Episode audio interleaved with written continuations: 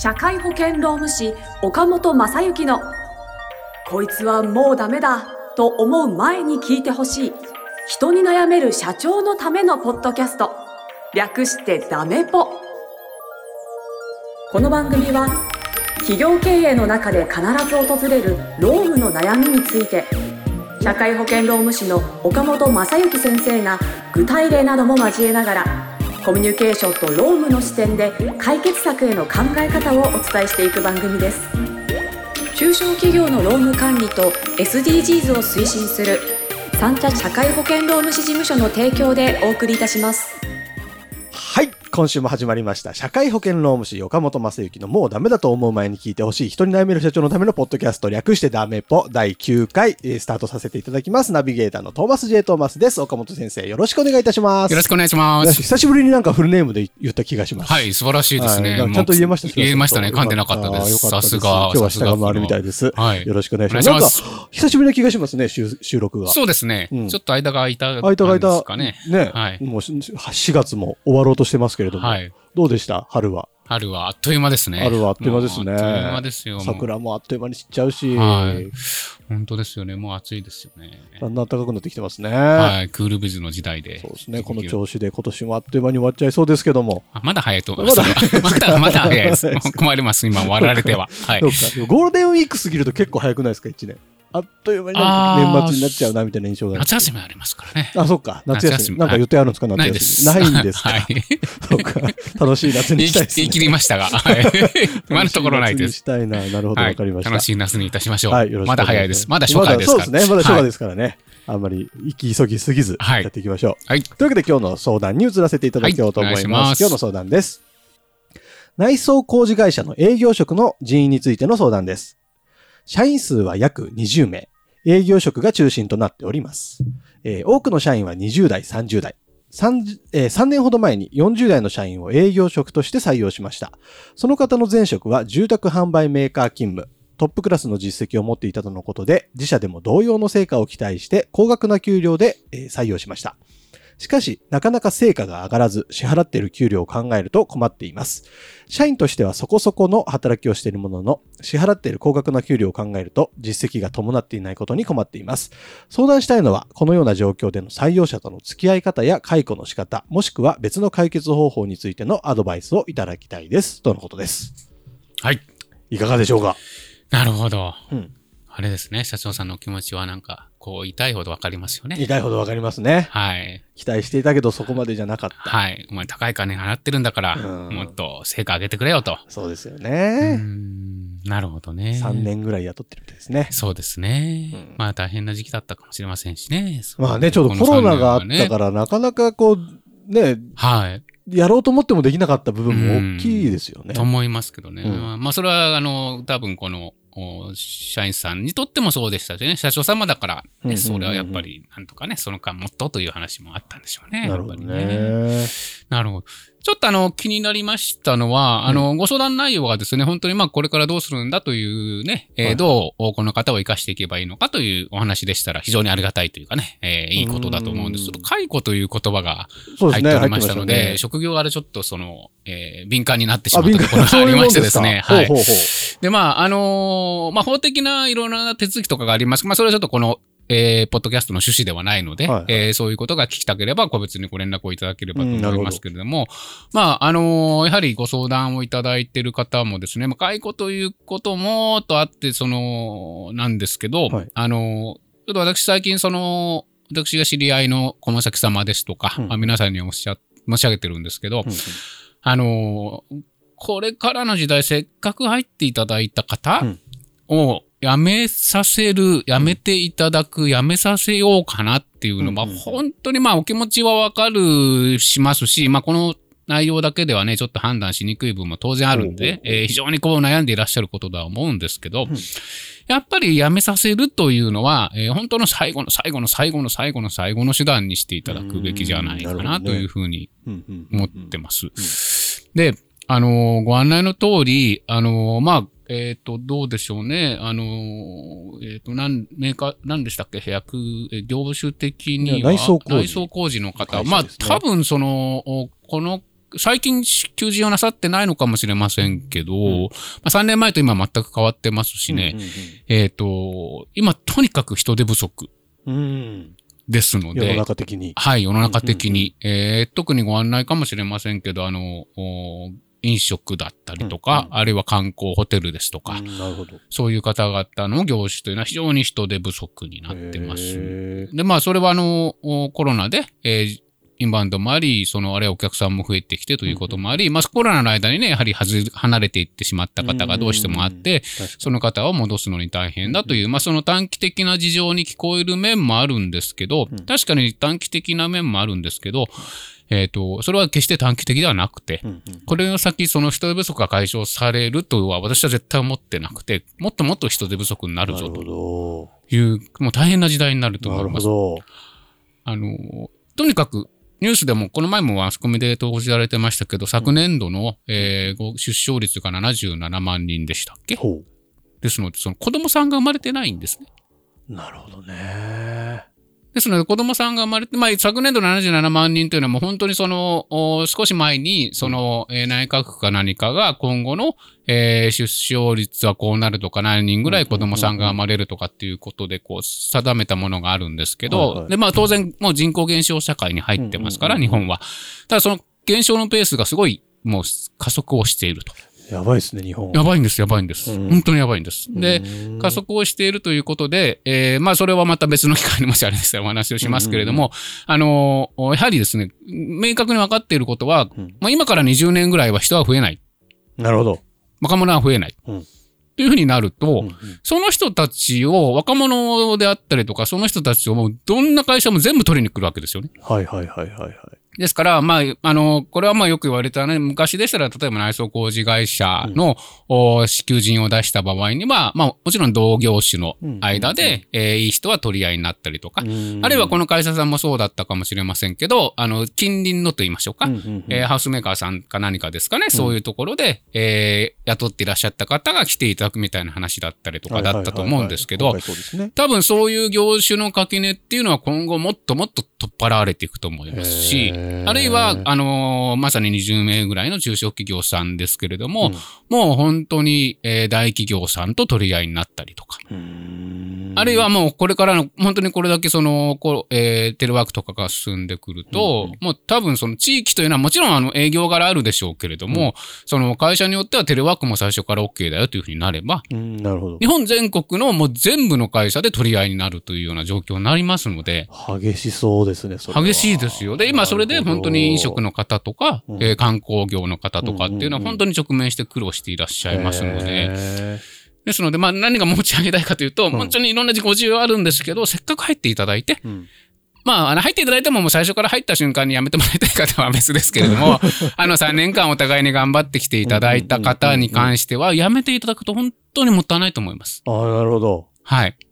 もったいないですし、その方と、あるいは、まあ、あの、いろんなね、あの、欠点は見えてしまってるのかもしれませんけれども、えっ、と、そうじゃ、全く欠点がない方というのはね、多分いらっしゃらないでしょうし、えー今いらっしゃる方と同じかぐらいの、おなんていうんですかね、スキルとかを持った方を雇おうと思うと、多分相当苦労するとあ思います。そうなんですね。なんで本当に一度雇って一緒に働いていただいた方々っていうのは宝物のように扱っていただき、まあ一緒に本当に成長していくというですね、えーいうことが、あのーやはり大事だと思いますので、まあそういう面からもちょっと先ほど、あの、ちょっと長くなってしまいましたけど、うんうんうん。思いもちょっと入ってしまったんで、あれなんですけど、介護という選択肢というのは、あのーもう中期的に見ても、決していい選択肢にはならないのかなと思いますので、とはいえ、でもこの給料を下げるわけにもいかず、社長さんとしてはなかなかもどかしいところではありますよね。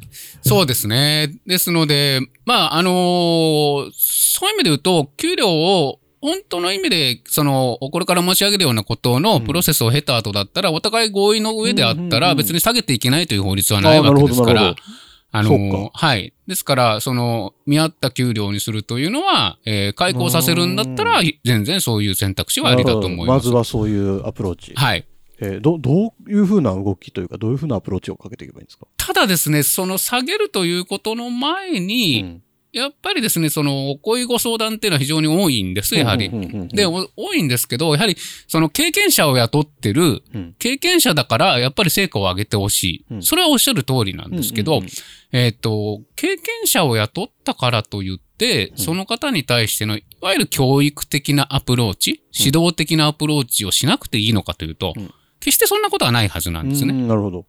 で、あの、私がご相談を受ける会社さんの多く、まあこういうふう、まあ会社さんの多くというか、こういうようなご相談になる会社さんの多くは、やっぱりその、もう少し、そういう指導面を強化をいただくことで、えーまあ多分相当悩んでいらっしゃって、うん。こういう状況になってると思いますので、えーそのお指導的なアプローチということを、もう腹をくくってやり直していただく、やっていただくということが、うん。まずぜひ検討していただきたいことだと思います。で、あの、とはいえ、その、当然その、営業のことをやっていらっしゃった方なんで、はい。その、そういう方になんていうんですかね、営業とはこうしないといけないだったりとか、その、そういうことを、こう、お指導するということではなくてですねあの、よく研修の世界とか、その教育をする場合に、まあ視点がいくつも、ね、どういうアプローチをしないといけないんですかということで、あの、もちろんスキル面ですよね。うん。えースキル面であったりとか、あるいはそもそもの知識が不足してるかもしれないということで言うと、まあ教育のテーマとしてですけど、うんうん。スキルをこう教育する。うん。えーまあ本当にこのぐらいの時期、4月だと新入社員さんが入ってこられて、は新入社員さんの研修とか出ると、まあ最初からマナーを研修したりとか、そういうスキルの研修を、まあその辺もスキルですよね。うん。で、あれは営業のスキルというのももちろんあると思いますので、人の心をいかにつかむみたいなところのスキルもあるしで、えーあとはその業界の知識であったりとか、商品知識であったりとか、知識を学ぶという、その知識の面のあり、あとはやっぱりその、お意識の面ですよね。うん。その、お意識の面、まあ、知識とおスキルと意識という3つにこう分けた場合に、あの、知識とスキルというのは多分別にその、もう本当に、えーベテランの社員さんであるならば、うん。えー今更という感はもちろんあると思いますけれども、意識面のへのアプローチうんというのは、あの、やっぱり、その、おするべきではないかなっていうふうに思います。で、もう少しその補足すると、意識面というのもやる気があるかないかという話ではなくて、まあそれはもちろんつながるんですけど、うん。その、まあ価値観だったりとか、その人のものの見方だったりとか、はそういうものが、に対して、じゃあ、うちの会社で働くんだったら、あるいはうちの会社で成果を出すんだったら、あるいは、まあ多分その、えー若い方がいらっしゃる中で、えーある程度年齢のいらっしゃる社員さんがいらっしゃるということであるならば、まあそういう若い方の手本にもなってもらいたいとか、いろんなことを多分期待してると思うんですね。そうですねで、そういう人だったら、やっぱりこういうものの捉え方をしてもらったらいいんじゃないのとかうんうんう、んあるいはそういうことを期待しているよということに関してうん、やっぱり何らかの働きかけをしていただくっていうことが非常に重要じゃないかなとなる思います。ほど。そういうのはやっぱり社長さんからこう、問いかけていくというか。そうですね。やっぱりその、みあの、文章の中だけで考えると、他にやる方がいらっしゃらなそうですし、うんまさかその若手社員にそういうことをやるというのは 無理ですからあの、その営業成績上げるとかということではないので、うんあの、社長さんがどうその方のお捉えているのかみたいなことを考えてですね。あの、うんで、例えばなんか一つの例で言うと、その、例えばですけど営業であったりとかだったとしても、うんそうですね、あの、うんなんだろう。自分の強みって何だと思ってるの？みたいな。そんな捉え方、それも捉え方じゃないですか。はいはいはいはい。あなたの強みって何だと思ってるの、っていうことに関して、その強みを生かして当然ですけど、セールスをして、相手はその強みに関してね、非常に人当たりがいいですとか、うん。あるいはその、ちょっとね、最初はこうなんか、ちょっとつきにくいかもしれないけれども、お客さんのフォローも徹底してやるんですって、うんそういう営業成績を上げるために、その方の強みって何なんだみたいなの当然あると思うんですね。で、それがもしかすると自分で認識をしているものと、あうんあるいは、その、お他の方が見てるものっていうのはうんうん多少ずれてたるかもしれない。うん確かに確かにずれる、あるじゃないですか。はい。で、そういうものをきちんと、こう、正してあげるというか指摘をしてあげうて、んそこに気づきを与えてあげる。で、そこがちょっとずれてることによって、前のそのお会社では非常に成果を上げていたんだけれども、うんうんやっぱり会社が移って、うんこの会社さんでより成果を上げていただくためには、うんその強みの生かし方的なところも、なるほど。多少変えて、えーアプローチした方がいいかもしれません。そもそも強みの認識がずれていたら、あの、成果が上がらないみたいなこともあると思うので、でそういうことって多分、その、お言われないと絶対気づかないですし。あるいはお聞き、この文章にあるような、その組織の中で言ったら、誰もその人に対しては気づいてたとしても言わないと思うんですよ。はいはいはいはい。なるほどね。でそのまま成果が上がらないっていうのは、まあ当然の帰結になっていくこともありますから。うんうんうんうん。でも本人もきっとな悩んでらっしゃるでしょそうですね。本人も悩んでいらっしゃると思うんですねそういう。のをヒアリングするためにも、やっぱ社長さんとの対話を通してそうですね。社長さんとの対話を通してやっていただくというのが大事だと思います、でその上で、その給料下げるみたいなことも、その条件として提示して、そうですね。だから当然営業で入っていらっしゃる方だと思うので、うんうんあの、営業は数字を上げないといけないというご認識が最低でもあるでしょうから、なるほどじゃあ今のままですとこういうような結果を、ね、うん。えーまあやはり会社ですので、営業ですので数字を上げてもらいたいんで、うん。いつまでにこういうような結果をある程度目指してもらいたいと。ただまあ今までも苦労していらっしゃって、それを言い話すだけでは良くないですし、あの、ご本人からすれば何か突き放せられた感じがするでしょうから、そうでは、まあその時に、例えばあなたはって、まあそれはさっき申し上げた強みというのは一つの例ですけど、うんうん強みで言うならば、あの、もっと自分の強みってどう捉える？まあそれ社長が違う、少し違うね、強みを違う認識をしてたりとかするんだったら、もっとこういう点を生かしてあげたらいいんじゃないの？みたいな。そこまでアドバイスしてあげると、うんその方のこう行動とかっていうのは変わるかもしれないですね。あ確かに。へえ。で、それでやってみて、成果が出なかったら、お互いに納得をして、またじゃあ、当然成果が出なかったんうんうんうんで、やっぱり今と同じお給料は払えないよということになって、割と納得するじゃないですか。なるほど、なるほど、なるほど。でも、ご本人からして、その言われたご本人からしてみても、うんじゃあその次どうすればいいんだみたいなものが、うんうんうんうんあの、その間何らかのトライアンドエラーがなされていればは、あそこに求めた数字まではいかなかったとしても、だから一回成果は上がらなかった。じゃあ一回給料は下がるかもしれない。でも、うんうん社長から言われて、この何ヶ月間がトライしてきたことをやり続けていけば、うんあ、成果が上がるような見込みもあるなっていうふうになれば、あの、受け入れややすいですよね。うん確かに確かに。なるほどね。そんなことをやっぱりしていただいたらいいのかなっていうふう。に思いますね。なんかついこう、なんか経験者だったりとか、やっぱ期待して入っていただいただけに、あんまりこう、トレーニングというか教育をしようっていうマインドに、社長さんもなりにくいよね。そうなんですすよね。多分なりにくそういいうアプローと思いチをすることで、ますし。ちょっとずつ変わっていくのかもしれないですね。そうなんですよへね。ーやっぱり、その、ね、特に今申しましたようなものの捉え方だったりとか、まあ、その、強み弱みとかね、うんえーそういう、こう、なんか、えーなんていうんですかね。そういうレベルでの、こう、感情だったりとか、うんまあ、そういうレベルでの、えー議論っていうのは、多分、なされないと思いますので、うんまあ、それが多分そういう方に対しての教育だと思うんですよね。なるほどね。もうなんかちょっと、もう解雇させるのかさせないのかぐらいの話を、が展開されるのかと思っていたら、そう、せっかくね、入社してくれた方なので、ですしかも、成績のいい、良かった方でよかった、方なんで。できる方なので、そうなんです、そうなんです。ぜひうまく活用してね、いいそうなん会社にですよ。していっていただいいきたいですね。会社にしていただいたらね。いや、ちょっと面白かったです。お話聞いててそんなことはね、やっぱり素晴らしい思いますので。ありがとうござはいます。ちょっと、まだまだいろいろ聞きたいところではありますが、ちょっとお時間も限りがあるので、この辺で。半、はい。締めさせていただく。こうと思います。もっとこういうところどうしたらいいのとか、もっと細かく聞きたいことがあるとか、そういう方多分いらっしゃると思うので、はい。ぜひあの概要欄に岡本先生の LINE 公式アカウントを載ってますので、そちらの方からですね、こんな時はどうしたらいいんだみたいな相談、あの、気軽に送っていただいて大丈夫ですので、ぜひ、えー送ってみてください。では、えー番組の最後にですね、ためになる豆知識、えーお願いしたいと思います。はい。えっ、と、まあ、ためになる面々知識どこまであれかわからない。あの、ご案内の通り、えっ、と、もうすぐ連休が来て。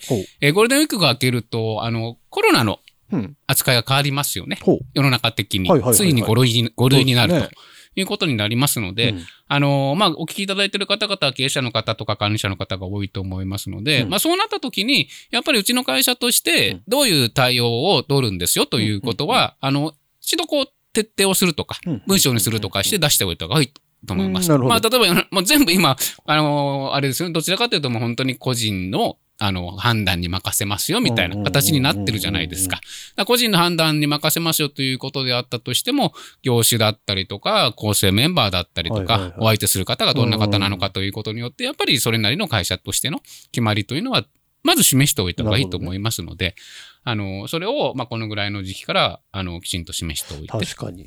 確かに言われなかったらやらなかったかもしれないですね。そうですね。まあ、それはだから別に会社あの、国が出してるものの通りで、うちはやるよでも、あの、全然構わないんですけどうんうんうん、その方指針をね、そう、指針を。当社ははいこうですっていうのを出す。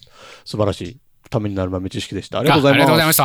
はい。というわけで、えー、今週もいかがだったでしょうか？えー、ダメポ、もうダメだと思う前に聞いてほしい人に悩める社長のためのポッドキャストですね。第9回以上で終了とさせていただきますあ。りがとうございました。今週も最後までお聞きいただきありがとうございました番組概要欄にある三茶社会保険労務士事務所の LINE 公式アカウントから番組への相談や感想扱ってほしいテーマなどをお送りください。些細なことでもお気軽にご連絡くださいませ。それではまたお耳にかかりましょう。ごきげんよう。さようなら。この番組はプロデュースライフブルームドットファンナレーション水野あずさ提供三茶社会保険労務士事務所がお送りいたしました。